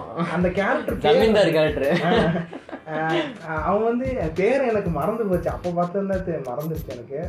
அப்புறம் அந்த கேரக்டரு அது என்னன்னா ஒரு நார்மல் பழி வாங்குற கதை தான். பழி வாங்குறதுனா அவங்க சமூகத்தினர் வந்து எப்படி வந்து அடிமைப்படுத்தப்பட்டாங்க? அந்த அந்த மாதிரி பொண்டாட்டியை வேற கடத்தி அவன் அடிமையா வச்சிருந்தான். ஜாங்கோ அதே என்னன்னா அப்படி இருக்கவங்க வந்து இனிமே நாங்களாம் வந்து அப்படி இருக்கக்கூடாது அப்படிங்கிற ஒரு தாட்டை மைண்ட்ல வச்சு தான் அந்த ஹீரோ வருவான் கூடயே இருப்பான் அந்த பவுண்டி ஹண்டர் கூடயே வருவான். ஆனா அது வந்து நிஜமாவே நடந்த கதை தான் அது என்னன்னா முன்னெல்லாம் வந்து இந்த ஆப்பிரிக்கன் அமெரிக்கன்ஸ் பீப்புளை வந்து இங்க அமெரிக்காவில் என்ன பண்ணாங்க என்னன்னா பருத்தி குடல்ல தான் வந்து வேலைக்கு வச்சிருந்தாங்க அடிமையாட்டம் நடந்துட்டு இருப்பாங்க. அதை சிம்பாலிக்கா சொல்ற மாதிரி இந்த படத்துல ஷார்ட் இருக்கும். இந்த பருத்தி மூட்டையில டிகாப்ரியோ வந்து ஒரு பிளாக் பீப்புளை வந்து ஒரு மனுஷனை வந்து சுடுவான். சுடும்போது அந்த ரத்தம் தெரிஞ்சு அந்த பஞ்சு மேலே விழுவும். அந்த ஒயிட் கலர் பஞ்சில் இப்படி ரெட் கலர் இது விழுவும்போது அது ஒரு பயங்கரமான ஒரு புரட்சிகரமான ஒரு சிம்பாலிக் ஷாட்டாக காட்டியிருந்தாங்க படத்தில். பயங்கரமாக பேசப்படுது ஒரு ஷாட்டு ஆனா, எனக்கு சும்மா படம் மாதிரி பார்த்தேன். அதே அந்த சீன் எனக்கு இதா ஏன்னா இப்போ வரப்பா தம்பியும் சரி எல்லாருமே சரியா அது அது ஒன்று கையில் பிடிச்சிக்கிறாங்க. ஏதோ ஒரு சீனை வந்து புரட்சியாக வைக்கிறது. இந்த சீனில் இது மீன் பண்ணி எடுத்தாங்க. படத்து மூலம் படமாக இருக்கு அப்புறமேல புரட்சியாக எடுத்தாங்க புண்ணாக்கா எடுத்தாங்கன்னு அவங்க ஒரு விஷயத்த சொல்ல வராங்க. அந்த விஷயத்த நம்ம புரிஞ்சுக்கணும். அதுக்கு தான் அவங்க படம் எடுக்கிறாங்க. அது நீங்க சொல்றது கரெக்ட் என்னன்னா ஒரு ஏன்னா நம்ம மேக்சிமம் எல்லாருமே எனக்கு தெரிஞ்சு இப்ப இந்த ஜீ தமிழ்ல வந்து ஒரு ஒரு நாடகமா? நீயாவா? நாடகம் நாடகம் சொல்ல வரல நாகினி. நாம எதுக்கு அவ்வளவு தூரம்லாம் நாகினி வந்து கட்டிகளை போடுவாங்க. ஜீ தமிழ்ல வந்து ஒரு ஒரு வாசகம் ஒன்று சொல்லுவாங்க. அது இன்னமும் ஞாபகம் இருக்கா? காலையில் வச்சு படம் பார்த்து ஜீ தமிழ் ஜீ திரையில படம் போடுவாங்க.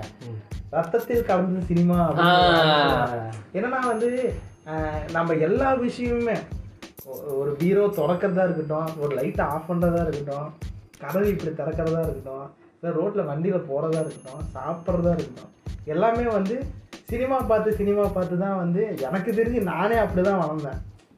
நிறைய பேர் சொல் சில பேருக்கு அப்பா கூட இருந்து எல்லாம் பண்ணுவாங்க. சில பேர் வந்து த- அவங்களாம் தெரிஞ்சுக்குவாங்க. ஆனால் நான் வந்து சினிமா பார்த்து ஒன்றும் இல்லை சின்ன வயசில் வந்து இந்த நைன்டிஸ் கிட்ஸ்லாம் சொல்லுவாங்கல்ல கல்யாணம் பண்ணால் குழந்தை பிறப்புறேன் அப்படின்னு. அதெல்லாம் வந்து அதெல்லாம் நாங்களும் நம்பிட்டு இருந்தோம். படத்துல பார்க்கும்போது கல்யாணம் ஆகும் ஒரு ரூம்குள்ள போவாங்க. பூவெல்லாம் பிஞ்சு இருக்கும் சொம்பெல்லாம். இப்படிலாம் இப்படிலாம் பண்ணா- எயிட்டீன் ப்ளஸ் போட்டுற போறோம் டிஸ்கிளைமர்லேயே போட்டுருக்கோம் அதாவது அதாவது அந்த அளவுக்கு நாங்க வந்து இருந்தோம். படத்தை அதாவது படம் வந்து தமிழ் மக்களே அப்படின்னு இருந்தோம். மக்களே அப்படின்னு அந்த அளவுக்கு கடுமையா இருந்தோம். என்னன்னா இப்ப அது- அதுவுமே வந்து இப்ப நாங்க காமெடியா பேசுறதுமே இப்ப அந்த சீனுமே வேற ஒரு படத்துல தான் இப்ப நாங்க பேசிட்டு இருந்தது வேற ஒரு படத்துல தான் ஆமா. இருந்துச்சு. அந்த நான் இப்ப சொன்ன பாத்தீங்களா பூ கி- பிஞ்சு இருக்கும் அதுல அதுதான். அந்த சீன் ஏன்னா ஒவ்வொரு ஒரு வீட்டுல வாழ்க்கை நான் சொன்ன பாத்தீங்களா சிம்பாலிக்கான சட்டுன்ட்டு அதுதான். அதுதான் அந்த சிம்மாலிக்கான சட்டை செம்மையான. இப்ப தெரியுதா அந்த பருத்தியில அந்த சிவப்பு கலர் ரத்தம் அப்படி தெரிச்சதுக்கும் எதுக்கு என்ன தம்முனா இப்போ என்னன்னா இப்ப நாங்க எல்லாமே வளர்ந்தது அதுல பார்த்தது ஒண்ணும் இல்ல இப்போ விஷால் விஷால் எனக்கு ரொம்ப பிடிக்கும். அதாவது இப்போ ரீசெண்டாக தான் பிடிக்கும்.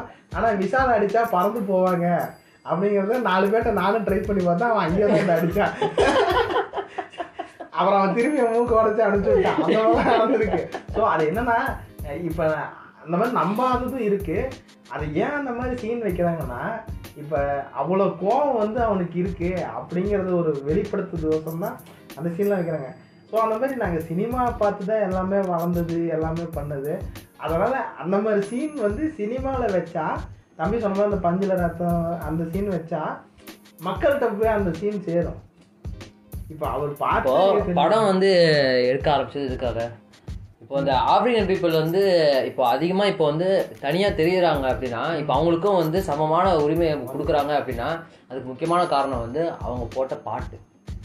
ப்ளூஸ் அப்படின்னு ஒரு பாட்டு போடுவாங்க. இந்த ஜாஸ் இருக்குல்ல ஜாஸோட மதர் தான் வந்து ப்ளூஸ் இந்த ப்ளூஸ் அப்படிங்கிறது வந்து இந்த புரட்சிகரமாக அவங்க பாடுறது. அவங்க பாடி பாடி தான் இவங்க வந்து அவங்களோட சுதந்திரத்தையும் அவங்களோட ஈக்குவாலிட்டியும் மீட்டாங்க. இந்த ப்ளூஸ்லேருந்து வந்தது தான் ஜாஸ் ஜாஸு அதுக்கப்புறம் தான் வந்து இந்த பாப்பு இந்த ராக்லாம் வந்து இவங்களது அமெரிக்காவுது. மற்ற இந்த பாப்பு இந்த ஜாஸு அதெல்லாம் வந்து அதுலேருந்து வந்தது தான். இவங்க இது மூலமாக தான் வந்து ஒரு புரட்சியவே கொண்டு வந்தாங்க. இப்போ ராஜாக்கள்லாம் வச்சுக்கோங்களேன் இந்த ராஜாக்களுக்கெல்லாம் இந்த ராஜாக்களுக்கெல்லாம் கீழே வந்து புலவர்கள்னு இருப்பாங்க அவங்க வந்து பாட்டு பாடுவாங்க. அவங்க பாட்டு பாடினானுங்கன்னா ராஜாக்கள் வந்து அவங்களுக்கு காசு கொடுக்குறாங்க. ஏன் கொடுக்குறாங்க? யோசிச்சு பார்த்தீங்கன்னு நினைக்காது அதுக்காக இல்லை. அவன் காசு கொடுத்தா அவன் நல்லா தான் பாடுவான். ஏன்னா அவன் பாடுறது தான் வந்து ஹிஸ்ட்ரியில் வரும். அதுதான் வந்து இம்சை அரசன்ல வரலாறு மிக முக்கியம் அமைச்சரு அப்படின்னு சொல்லியிருப்பாங்க. இப்போ ராஜராஜ சோழனை அவங்க அந்த காலத்தில் எவனாவது இவன் வேஸ்ட்டுங்க ஒன்றும் இல்லைங்க அப்படின்னு சொல்லி பாடி இருந்தானுங்கன்னா இப்போ வரைக்கும் வந்து ஒன்றும் இல்லை அப்படின்னு நினச்சிட்டு இருப்பாங்க. அவர் காசு கொடுத்து கரெக்ட் இம்சை அரசன்ல அவன் இந்த வடம் இந்த தலையும் இந்த வடமும் இணைய போகிறது அப்படின்னு அதையும் அதுதான் அதுதான். அவன் வந்து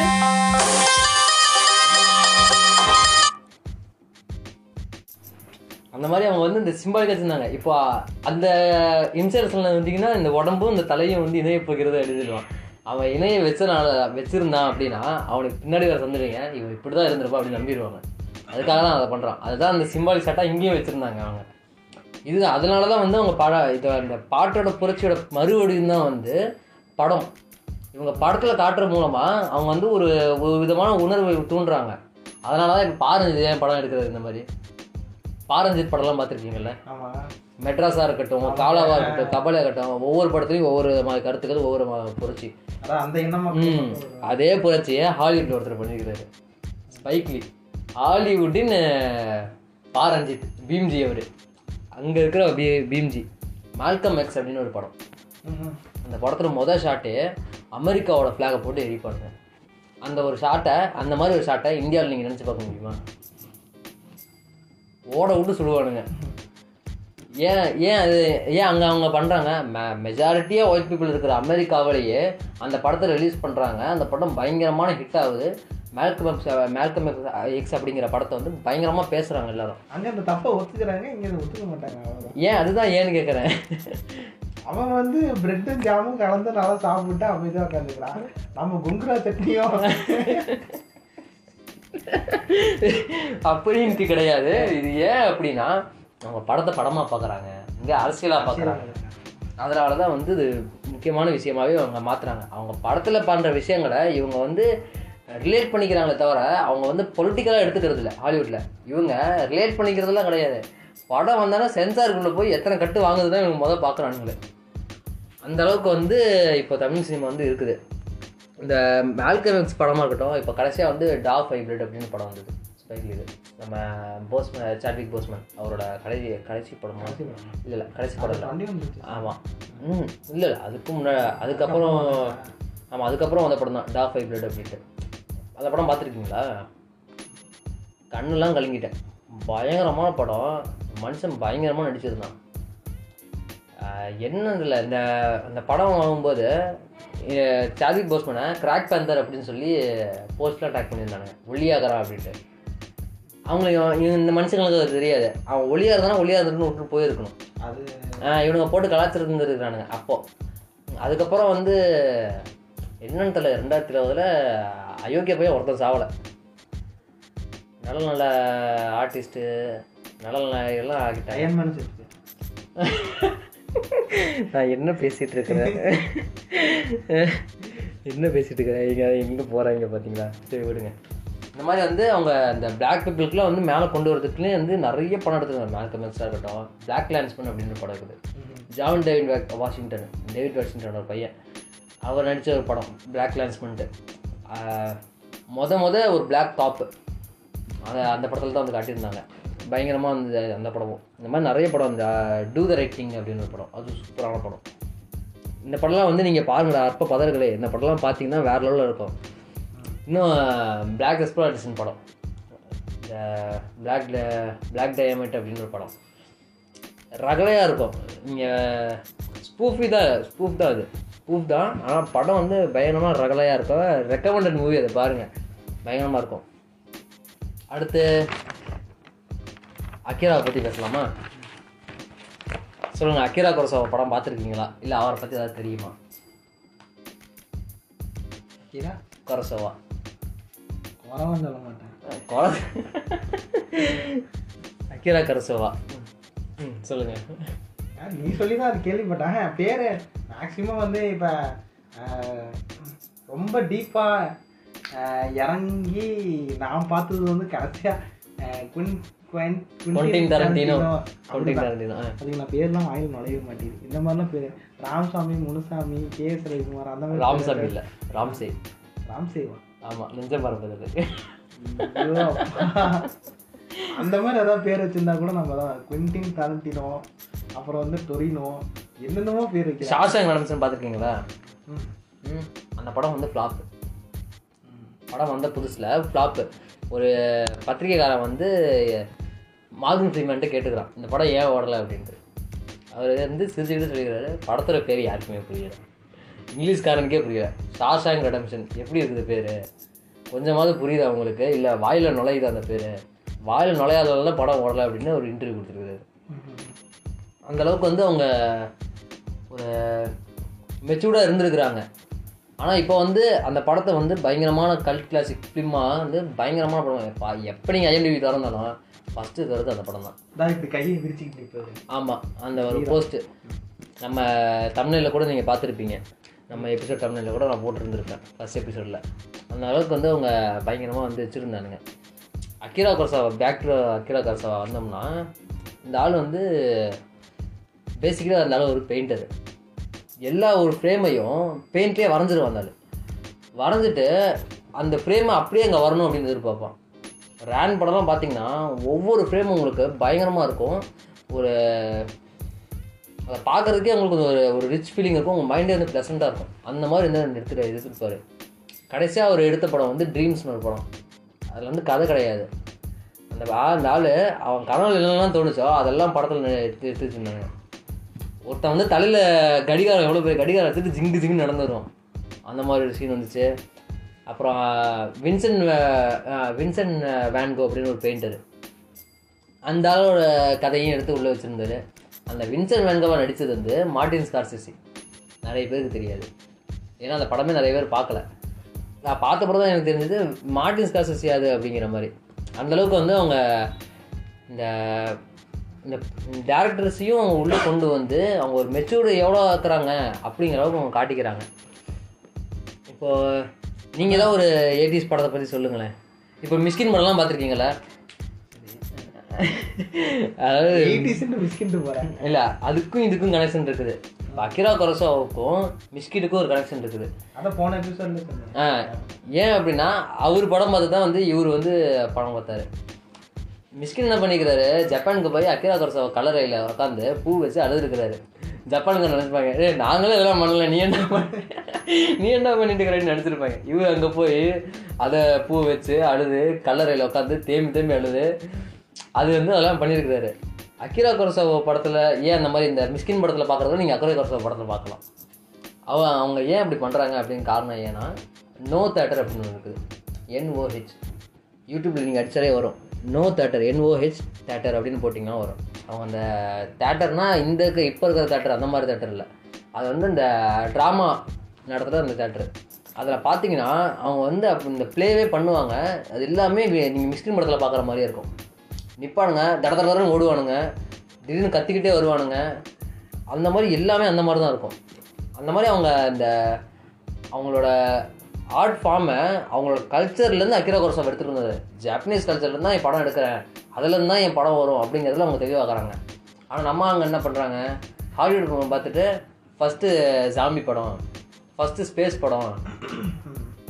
இப்போ கேரளா படங்கள்லாம் வந்து மலையாளம் படம்லாம் வந்து ஏன் அதிகமாக பேசப்படுது தமிழ்நாட்டில்?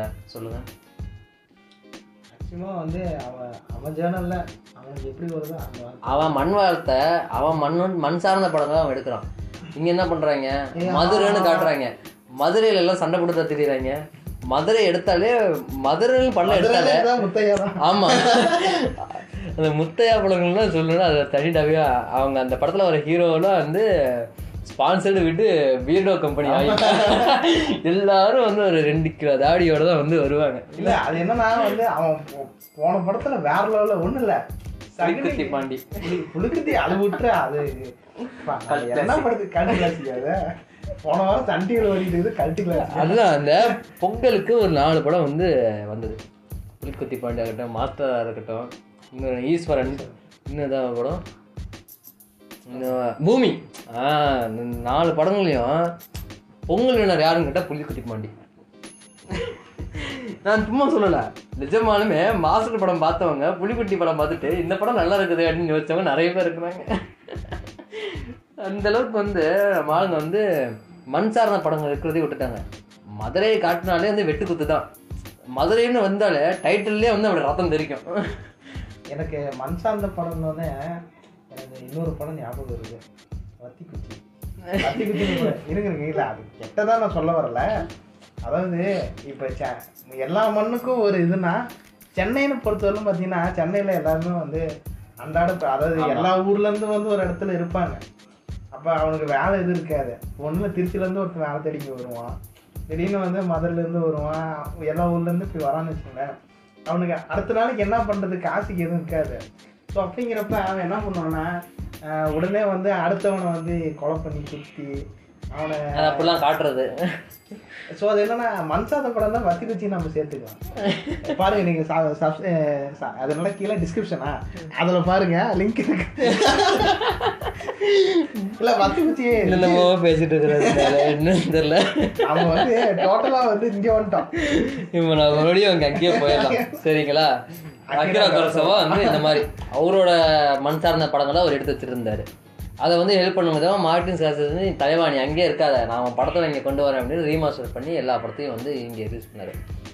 அவருக்கு அப்புறம் வந்தது வந்து சர்ஜி ஒலியானி அவருக்கு அப்புறம் வரல அவர் காலகட்டத்திலே இருந்தவர் சர்ஜி ஒலியானி அவர் காட்ஃபாதர் பார்த்துருக்கீங்கல்ல?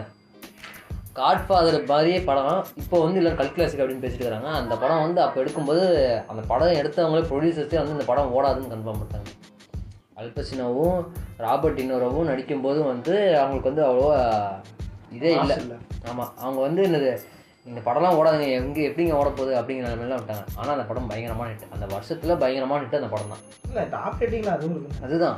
காட்ஃபாதர் பயங்கரமான ஹிட் ஆனால் அதை விட செம்மையான படம் once upon a time in America அப்படின்னு படம். கேங்ஸ்டர் படம். காட்ஃபாதர் படத்தில் சூப்பரான ஒரு படம். ஆனால் அதில் சில கமர்ஷியல் எலிமெண்ட்ஸ் இல்லாதனால காரணத்தால் மட்டுமே அந்த படத்தை வந்து ஒதுக்கிட்டாங்க. ஆனால் டாப் ரேட்டிங்கில் அந்த படமும் இருக்கும். பதினெட்டாவதோ இருபதாவதோ இருக்கும். ஆனால் அந்த படம் வந்து அதிகமாக பேசப்படவே இல்லை. ஏன்னா கமர்ஷியல் எலிமெண்ட் இல்லை அப்படின்னு விட்டுட்டாங்க. அதே இந்த சர்ஜி அலியனி தான் வந்து குட் பேட் நகலி எடுத்தார். நான் முன்ன சொன்ன மாதிரி குட் பேட் நகலி வந்து எந்த காலகட்டத்தில் எடுத்தாலும் ஓடும் எப்படி எடுத்தாலும் ஓடும். அப்படி ஒரு படம் அது. அதுக்கப்புறம் வந்தோம்னா ராபர்ட் ஜெமிக்கின்ஸு அதுதான் பேக் டு த ஃபியூச்சரு நம்ம போன பாட்காஸ்ட்லேயே பேசியிருப்போம். ஆ இந்த பேங்க் ராபரி படத்தை பற்றி சொல்லுங்களேன். எயிட்டிஸில் நைன்டிஸில் வரைக்கும் அந்த பேங்க் ராபரி படம். ஹீட்லாம் பார்த்துருக்கீங்களா? ஹீட் வந்து பேங்க் ராபரின்னு சொல்ல முடியாது. ஆனா ஆக்சுவலா அது அந்த ஒரு ஏன்டா பேங்க் வந்து கொள்ளையடிச்சோம்? அது வந்து என்னன்னா அந்த பேங்க் அந்த இது வச்சிருப்பாங்க எல்லாமே அந்த பாண்ட் எல்லாமே. அதாவது. நம்ம ஊர்ல பார்த்தீங்கன்னா பணம் அவங்க ஊர்ல வந்து ஷேர்ஸ் ஷேரோட பாண்ட்ஸ்லாம் வந்து ஒட்டுக்காக வச்சு அதை வந்து டிரான்ஸ்போர்ட்டேஷனில் போகும்போது அதை கொள்ளடிப்பானுங்க. ஸோ அது ஏன்டா கொள்ளையடிச்சோம் அப்படிங்கிற அளவுக்கு அந்த படம் ஃபுல்லாக வந்து அந்த ஒரு கொள்ளை தான் காட்டுவாங்க. அதுக்கப்புறம் மேற்கொண்டு அந்த கொள்ளை அடிக்க மாட்டானுங்க. பிளான் பண்ணுவானுங்க. ஆனா அதுக்கப்புறம் என்னன்னா அல்பசீனோன்னு நினைக்கிறேன். அல்பசினோ ராபர்ட் ம். இல்ல கொள்ளடிக்கிறது வந்து அல்பசீனோ ராபர்ட் டெனிரோ தடுப்பாரு. ஆனா போலீஸ்ல இருப்பாரு போலீஸ் கேரக்டர் வந்து எனக்கு தெரிஞ்சு அந்த படத்துல அவர் பண்ணது வந்து என ஒரு வித்தியாசமான கேரக்டர் ஏன்னா அவன் வந்து பர்சனல் லைஃப்பையும் காட்டுவாங்க. அவனோட ஒய்ஃப் வந்து வேற ஒருத்தன் கூட அஃபேராக இருக்கும்னு நினைக்கிறேன். மறந்துருச்சு எனக்கு ஞாபகம் இல்லை. அது ப்ளஸ் வந்து அவன் அவன் வந்து டோட்டலாக இங்கே எப்படி இருக்கான்? அவன் அவனோட ஃபீல்டில் இறங்கும்போது அவன் எப்படி இருக்கான் அப்படிங்கிறத நல்லா கண்டிப்பாக நல்லா ம், அப்புறம் வந்து அல்பசினோ வந்து அவன் வந்து பார்த்தீங்கன்னா அவனுக்கும் பர்சனலாக காட்டுவாங்க. அந்த ராபரியே வந்து சொதப்பிடும் போலீஸை துரத்த ஆரம்பிச்சிடும் ஆனா அந்த அந்த காலத்துலயுமே கிட்டத்தட்ட வந்து நைன்டிஸ்ல வந்த படம் தான் நினைக்கிறேன். ஆமா நைன்டிஸ் தான் அந்த நைன்டிஸ் தான். ஏன்னா எல்லாமே அப்பதான் வயசு சின்ன பையன் மாதிரி இருப்பாங்க. ஆமா. பேசுற பேரு தோல்ல. இந்த அல்பசினாவும் இந்த ராபர்ட் நினரவும் நடிச்ச படங்கள் எல்லாமே வந்து ஒரு மாதிரி ஒரு சூப்பரான படம் தான். ரெண்டு பேர் சேர்ந்து வந்தாலே வந்து படம் சூப்பரா இத்தனைக்குமே அந்த இருக்கும் ஹீட் படத்துல வந்து ஒரு சீன் அந்த ரோடுல வந்து கன் ஃபைட் ஒன்று நடக்கும். அதெல்லாம் முதல் பதினஞ்சாறு நிமிஷத்துலயே நடக்கும்னு நினைக்கிறேன் அந்த கன்ஃபைட் அது வந்து ஃபர்ஸ்ட் ராபரி அப்ப நடக்காது. நடுவுல வந்து அவன் யாருன்னு தெரிஞ்சிடும் அந்த ராபரி அதாவது பேங்க்ல உள்ள பூதுவானுங்க. பூந்து என்ன பண்ணுவானுங்கன்னா ராபரி முடிச்சிட்டு வெளியே வரும்போது இவனுக்கு ராபர்ட் ஃபோன் போயிடும் அப்ப அந்த ஸ்ட்ரீட்லயே வந்து அதான் ஒரு மெயின் ரோடு மாதிரி தான். அந்த மெயின் ரோட்லயே வந்து ரெண்டு ஒருத்த வந்து பின்னாடி பேக் எடுத்துட்டே இருப்பானுங்க. இவங்க அல்ப அந்த hero Robert team police team வந்து அவங்கள தள்ளிட்டே போவானுங்க.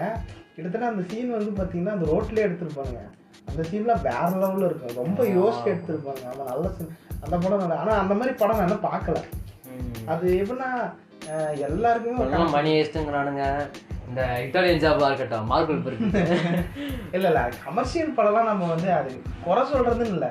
இப்போ ஒரு மக்கள் வந்து இந்த மாதிரி பார்க்குறாங்க டக்குன்னு அந்த மாதிரி ஒரு கமர்ஷியலாக பார்க்கும்போதுமே அந்த படத்துல சலுப்பு எடுக்காது.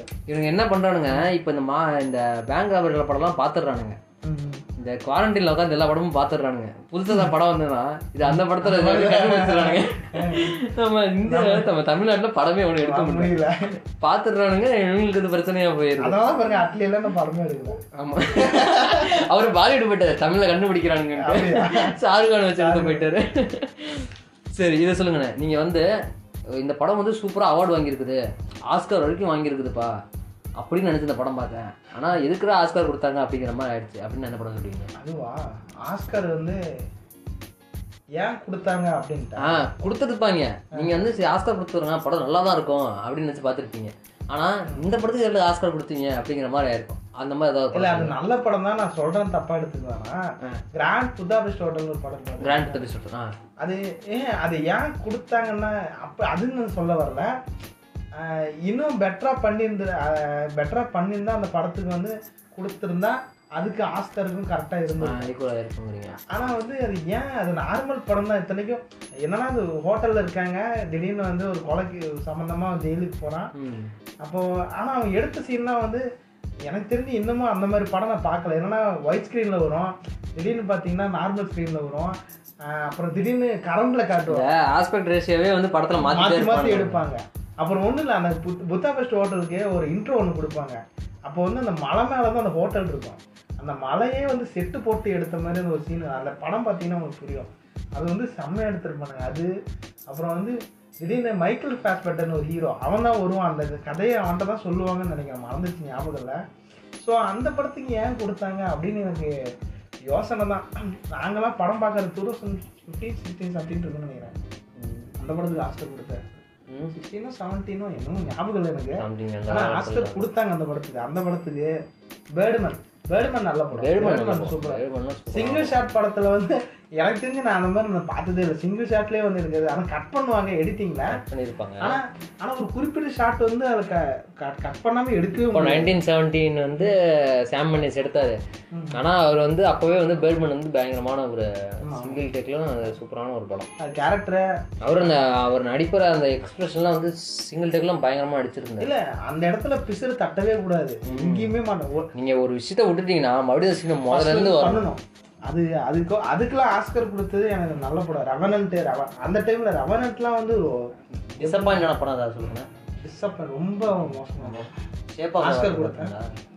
இல்லையே பார்க்கல நான் அந்த படம் பார்த்துட்டு எதுக்குடா ஆஸ்கர் கொடுத்தீங்க? அப்படின்னு நான் காண்டணும் ஒன்றுமே இல்லை கதை ஒரு வேர்ல்டு வார் நடக்கிற சமயத்தில் பிரிட்டிஷ் ஆர்மி பிரிட்டிஷ் ஆர்மி வந்து ஒரு மிருகத்தை கண்டுபிடிப்பாங்க. வாழ் இது தண்ணி கடியில் வாழ்கிற மாதிரி. இந்த ஹெல்பாயில் வரும்ல இல்லை ஆ ஆ அந்த மாதிரி ஒரு மிருகம். கண்டுபிடிப்பாங்க அதை இந்த இந்த தொட்டியை க்ளீன் பண்ணுறதுக்கு ஒரு பொண்ணு வரும். அந்த பொண்ணுக்கும் அந்த மிருகத்துக்கும் லவ் ஆயிரும். இதுதான் வந்து கதை. அப்புறம் அவங்க எப்படி சேர்றாங்க அப்படின்னு கதை. இதை வந்து நீங்கள் கிங்காங்லேயே இது பார்த்துருப்பீங்க. டிம் டிம்பர்ட்டு கொடுத்தா அவனே நல்லா எடுத்திருப்பானே. கிங்காங்லேயே இந்த படத்தை பார்த்துருப்பீங்க இந்த கதையை. கதையை. ஆமாம் அந்த இதுக்கும் இந்த இதுக்கும் குரங்குக்கும் இந்த ஹீரோயினுக்கும் லவ் வர மாதிரி. இந்த படத்தை எடுத்து வச்சுட்டு அவனுங்க படம் லேகாகவும் போகுது. அங்கங்கே சில சில இதுதான் இருக்குதுன்னு வச்சுக்கோங்களேன்.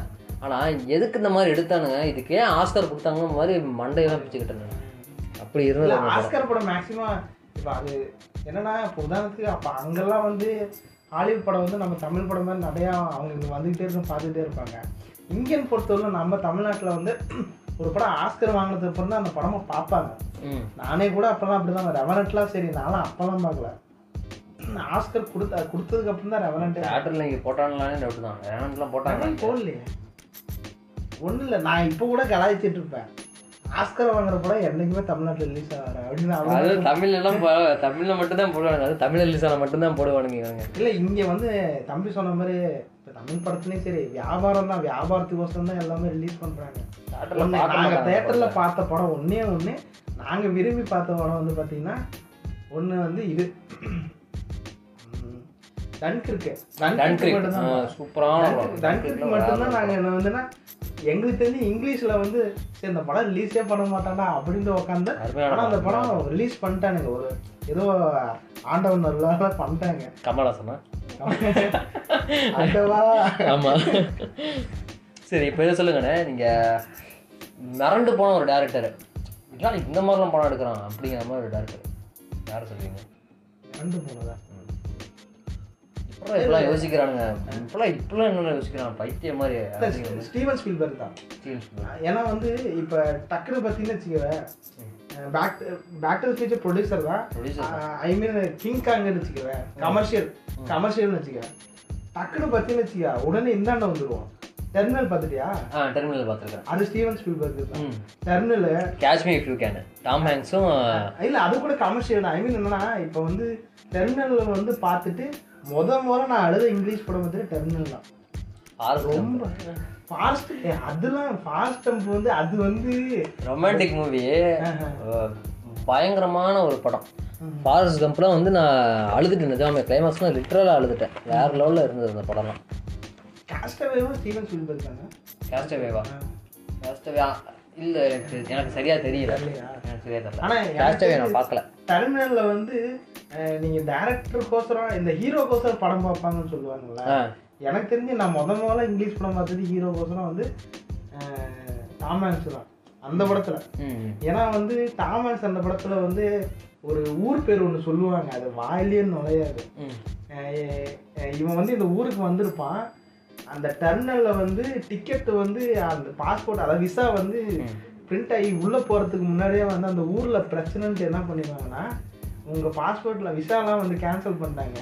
ம். நீங்க அந்த ஊர்ல ஒரு பிரச்சனையா இருக்கு. உங்க சொந்த ஊருக்கு போக முடியாது அப்படின்ற அவனுக்கு இங்க மொழியே சுத்தமா தெரியாது. அப்ப அந்த டெர்மினல்லே மாட்டிக்குவான். வெளியும் போக முடியாது. அவன் ஊருக்கு ஃப்ளைட்டும் ஏற முடியாது. இந்த ஏர்போர்ட் டெர்மினல்லே மாட்டி ம் டெர்மினல்ல மாட்டி அந்த அதான் அந்த ஸ்டோரி தான் அது. அப்போ வந்து மொழி தெரியாம என்ன கஷ்டப்படுறான் அப்படிங்கிறது அந்த படம்.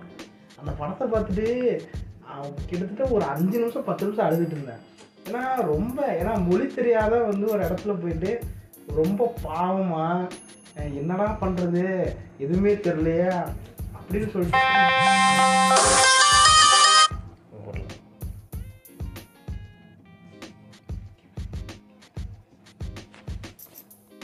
அந்த மாதிரி வந்து அந்த படம் ரொம்ப ஏன்னா அந்த மாதிரி டேரக்டர் வந்து ஏன்னா இப்போ திடீர்னு அவன் அந்த மாதிரி கிங்காங்க அந்த மாதிரி ஜேர்னலில் பண்ணிட்டு திடீர்னு இந்த மாதிரி டர்னல் ஏன்னா அது கமர்ஷியலாக ஒன்றுமே அதை பண்ண மாட்டாங்க ஆமாம் படம் ஃபுல்லாக பேசிட்டு தான் இருப்பாங்க.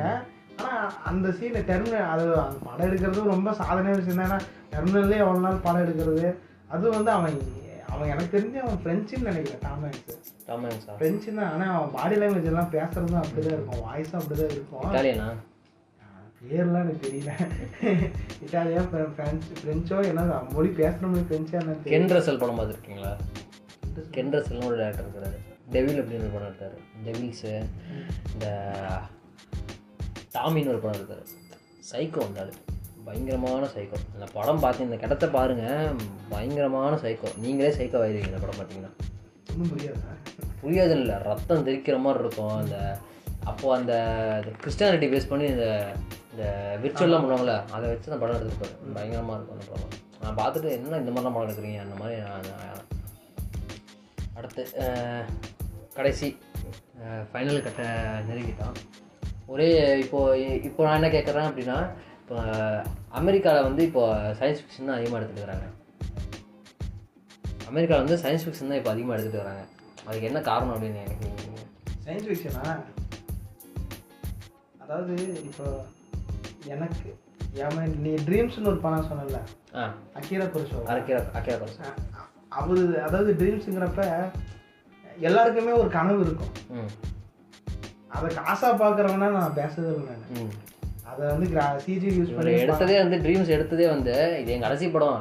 நீ பார்க்குறத வேறு பாகாட்டி போ. என் கனவு வந்ததெல்லாம் எடுத்து வைக்கிறேன் அப்படிங்கிற மாதிரி தான் எடுத்தாரு. படமே ரேண்டமாக தான் போயிட்டு இருக்கு. இல்லை அந்த மாதிரி ஸ்டோரி கூட ஓகே இப்போ சிஜி யூஸ் பண்ணி அதாவது உதாரணத்துக்கு இப்போ நீங்கள் அவதார் மாதிரி. அவத்தார்லாம் நம்ம இதில் இலக்கணும் அது விட்டுருங்க. இல்லை அதுவும் ஒரு மாதிரி ஃபிக்ஷன் தான். அது கற்பனை கற்பனைங்கிறத வந்து எல்லா மனுஷனுக்கும் ஒரு கனவு இருக்கும்.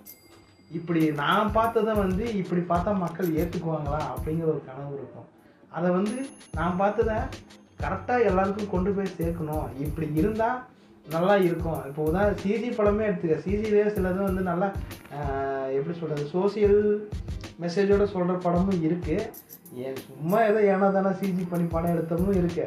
மார்வலே எனக்கு தெரிஞ்சு பார்த்தீங்கன்னா காமிக்ஸ் வச்சு தான் எடுக்கிறாங்க. நான் தப்பு எதுவும் சொல்ல ஆனால் அதில் வந்து என்ன அதில் சோஷியல் இது இருக்குது அது எதுவுமே இல்லை தான்.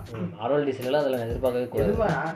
ஏன்னா அந்த மாதிரி அதெல்லாம் இப்போ இவங்க ஏன் ஃபியூச்சர் நோக்கி இவங்க எடுக்கிறாங்க அப்படின்னா இவங்களுக்கு இருந்து பேக் ஹிஸ்ட்ரி இல்லை. அமெரிக்காவுக்குலாம் பேக் ஹிஸ்ட்ரி கிடையாது. அதெல்லாம் நியூ பார்ன் கண்ட்ரி இப்போ இந்த Harry Potter Lord of the ரிங்ஸ்லாம் Hobbit இதெல்லாம் எங்கே யார் எழுதுறாங்க அப்படின்னா பிரிட்டிஷ் ரைட்டர்ஸ் இந்த பிரிட்டிஷ் ரைட்டர்ஸ் தான் வந்து ஹாரி பாட்டர் எழுதுறான் லார்ட் ஆஃப் த ரிங்ஸ் எழுதுறான் ஹாபிட் எழுதுறான் ஏன் எழுதுறாங்க அப்படின்னா அது வந்து அவங்களோட அவனுங்க யார்? அவனுங்க ஆண்ட பரம்பரை பிரிட்டிஷ்லாம் ஒரு காலத்தில் வந்து உலகத்தையே ஆட்டி படைச்சவனுங்க அவனுங்க. அவனுங்க வந்து அவங்களோட பேக் ஸ்டோரி அப்படின்னு அவங்க நினச்சது தான் வந்து அவங்க எடுத்துகிட்டு இருந்தாங்க. அதனால தான் வந்து இவங்க வந்து அமெரிக்கா வந்து நாங்கள் வந்து எங்ககிட்ட பேக் ஸ்டோரி எதுவும் இல்லை. ஆனால் நாங்கள் ஃப்யூச்சருக்கு போகிறோம் அப்படின்ட்டு ரெண்டாயிரத்தி முப்பத்தி நாலு ரெண்டாயிரத்தி நாற்பத்தெட்டு மூவாயிரத்தி இருபத்தி ஒன்று அந்த மாதிரிலாம் வந்து அவங்க படம் பண்ணிட்டு அந்த மாதிரி பண்ணுறது எனக்கு ஒரு கட்டத்துக்கு மேலே வந்து என்னாச்சுன்னா ஏன்டா இப்படி பண்ணுறாங்க அப்படின்னு ஆகிப்போச்சு என்னன்னா நம்ம ஒரு காட்டலாம். ரெண்டாயிரத்தி முப்பத்தி நாலில் வந்து உலகம் எப்படி இருக்குன்னு காட்டலாம். ஒன்றும் இல்லை பேக் டு த ஃபியூச்சரில் வந்து அப்போ இருந்த காலகட்டத்துக்கு நம்ம ஃப்யூச்சரில் எப்படி இருக்கும் அப்படின்னு காட்டுவாங்க. ஒரு இது காட்டுவாங்க. செகண்ட் பார்ட் பார்த்தீங்கன்னா உங்களுக்கே புரியும். அது ஃப்யூச்சரில் இப்படி தான் இருக்கும். அதான் நைன்டி நைன்டி ஃபோர் சம்திங்காக அது என்னமோ வந்துருக்கு ஏர் தெரில அப்போ வந்த படம் ஃப்யூச்சரில் அதாவது ரெண்டாயிரத்தி பதினஞ்சு பதி ரெண்டாயிரத்தி இருபதுன்னு நினைக்கிறேன் தெரிஞ்சு. பத்தொம்போதா பதினாலா? அந்த டைம் பத்தொம்போதோ என்னமோ. தான் அப்போ வந்து எப்படி இருக்கும் அப்படிங்கிறத காட்டுவாங்க. எப்படின்னா கார்லாம் மேலே போகும். ஆ. அது அந்த படம் பார்த்துருந்தீங்கன்னா தெரியும். ஆனால் இப்போலாம் கார்லாம் கீழே போகிறதுக்கே பெட்ரோல் செலவு. ஏன்னா அப்படி இருக்கும் அப்படின்னு அவங்க கற்பனை பண்ணாங்க. அதனால தான் வந்து அவங்க அந்த படம் எடுத்தாங்க. ஸோ அதனால் அந்த அவங்க கற்பனையில் வரதை வந்து மக்களும் பார்க்கணும். மக்களுக்கு இந்த மாதிரி தாட்டுன்னா அவங்க ஏற்றுக்குவாங்க அப்படி ஒன்றும் இல்லை. டோட்டல் ரீகால்னு ஒரு படம் இருக்குது. அதனால் இது. ஆ பழைய டோட்டல் ரீகால் விட்டுருங்க. இப்போ இப்போ ரீசெண்டாக ஒரு டோட்டல் ரீகால் வந்துச்சு. ரீமேக் தான் தான். படத்தோட ரீபோட்டு தான் அப்படியே? சரி ரீபூட் ரீபூட்டுன்னு சொல்ல முடியாது. சரி ஓகே தான். கிட்டத்தட்ட அந்த மாதிரி தான். அது வந்து டோட்டலாக அது படம் வந்து வீடு அந்த படத்தில் வீடே காட்ட மாட்டாங்க. வீடுனா எந்த வீடு? அந்த வீடா? அந்த வீடு. அந்த வீடு இல்ல இவர் பாம் மெருளி இல்ல அந்த வீடு இல்ல மாநில பதற்களே இது வந்து ஹவுஸ் ஹவுஸ் இல்ல ஆமா அந்த மாதிரி அந்த அதாவது இப்ப நீங்க ரெடி பிளேயர் ஒன்ல பாக்குறீங்களா அந்த வீடு? எப்படின்னா வீட்டுக்கு மேல வீடா இருக்கும். ஆமா. அந்த மாதிரி தான் இந்த சக்கோவியா இருக்கிற மாதிரி அங்க வாழ்ந்துட்டு இருப்பாங்க. சக்கோவியா? ஆமா அந்த இல்ல நெருக்க நெருக்கமா பக்கத்து பக்கத்துல அப்படியே மேல மேல மேல மழை. அது வந்து அப்படிதான் வீடே அதாவது இப்ப அவன் நினைச்சிருந்தானா நார்மலா ஒரு வீடு மாதிரி காட்டிருக்கலாம் அதனால வந்து இப்ப நம்மளும் அவன் அவங்க கற்பனையில் என்ன வருதோ அதை செஞ்சுருக்கான். ஸோ அதுதான் அது.